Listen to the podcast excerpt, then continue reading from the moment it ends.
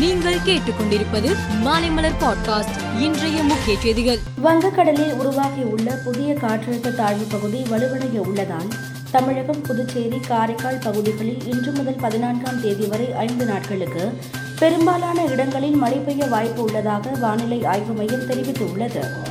நாளை திருவள்ளூர் ராணிப்பேட்டை காஞ்சிபுரம் மாவட்டங்களில் ஓரிரு இடங்களில் அதி கனமழையும் சென்னை செங்கல்பட்டு விழுப்புரம் உள்ளிட்ட பதினைந்து மாவட்டங்களில் கன முதல் மிக கனமழையும் பெய்யும் என்று வானிலை ஆய்வு மையம் தெரிவித்துள்ளது.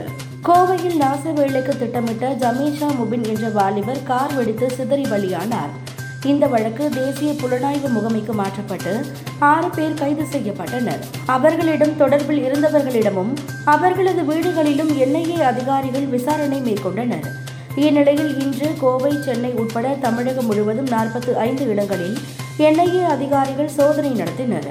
நடுக்கடலில் கப்பல் விபத்தில் சிக்கி தத்தளித்துக் கொண்டிருந்த போது சிங்கப்பூர் அரசால் மீட்கப்பட்டு வியட்நாமில் தங்க வைக்கப்பட்டுள்ள முன்னூற்று ஆறு ஈழத் தமிழர்களை மீண்டும் இலங்கைக்கு திருப்பி அனுப்பக்கூடாது என பாமக நிறுவனர் டாக்டர் ராமதாஸ் வலியுறுத்தியுள்ளார். பிரதமர் மோடி தமிழகம் கர்நாடகா ஆந்திரா தெலுங்கானா ஆகிய நான்கு தென் மாநிலங்களில் நாளை முதல் இரண்டு நாட்கள் சூறாவளி சுற்றுப்பயணம் மேற்கொள்ள உள்ளார்.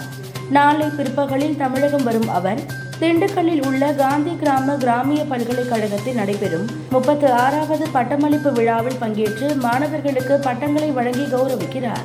அறுபத்தி எட்டு தொகுதிகளை கொண்ட இமாச்சல பிரதேச சட்டசபைக்கு நாளை மறுநாள் ஒரே கட்டமாக தேர்தல் நடக்கிறது.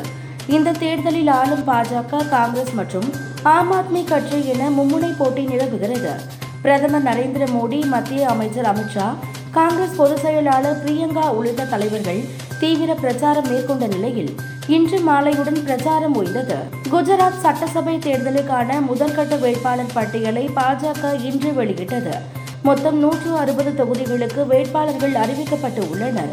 கிரிக்கெட் வீரர் ஜடேஜாவின் மனைவி ரிவபாவுக்கு தேர்தலில் போட்டியிட டிக்கெட் கொடுக்கப்பட்டுள்ளது. அவர் ஜாம்நகர் வடக்கு தொகுதியில் போட்டியிடுகிறார்.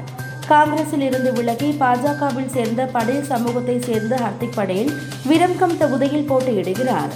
ராஷ்டிரிய ஜனதா தலைவர் லல்லு பிரசாத் யாதவ் பல்வேறு உடல்நல பிரச்சனைகள் காரணமாக டெல்லியில் உள்ள மருத்துவமனையில் சிகிச்சை பெற்று வருகிறார்.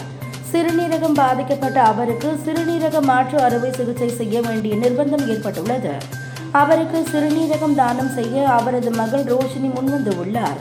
சிங்கப்பூரில் வசித்து வரும் ரோஷினி இதற்காக டெல்லி வந்துள்ளார்.